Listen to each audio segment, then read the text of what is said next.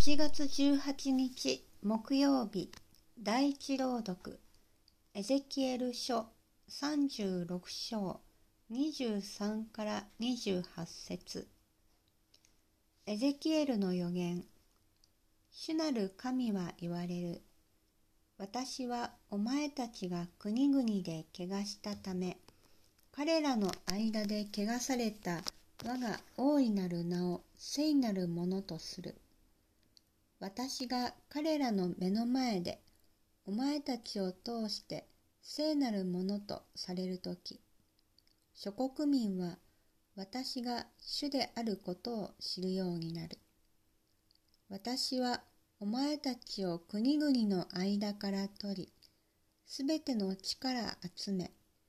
お前たちの土地に導き入れる。私が清い水をお前たちの上に振りかけるとき、お前たちは清められる。私はお前たちをすべての汚れとすべての偶像から清める。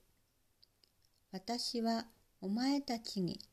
新しい心を与え、お前たちの中に新しい霊を置く。私はお前たちの体から石の心を取り除き、肉の心を与える。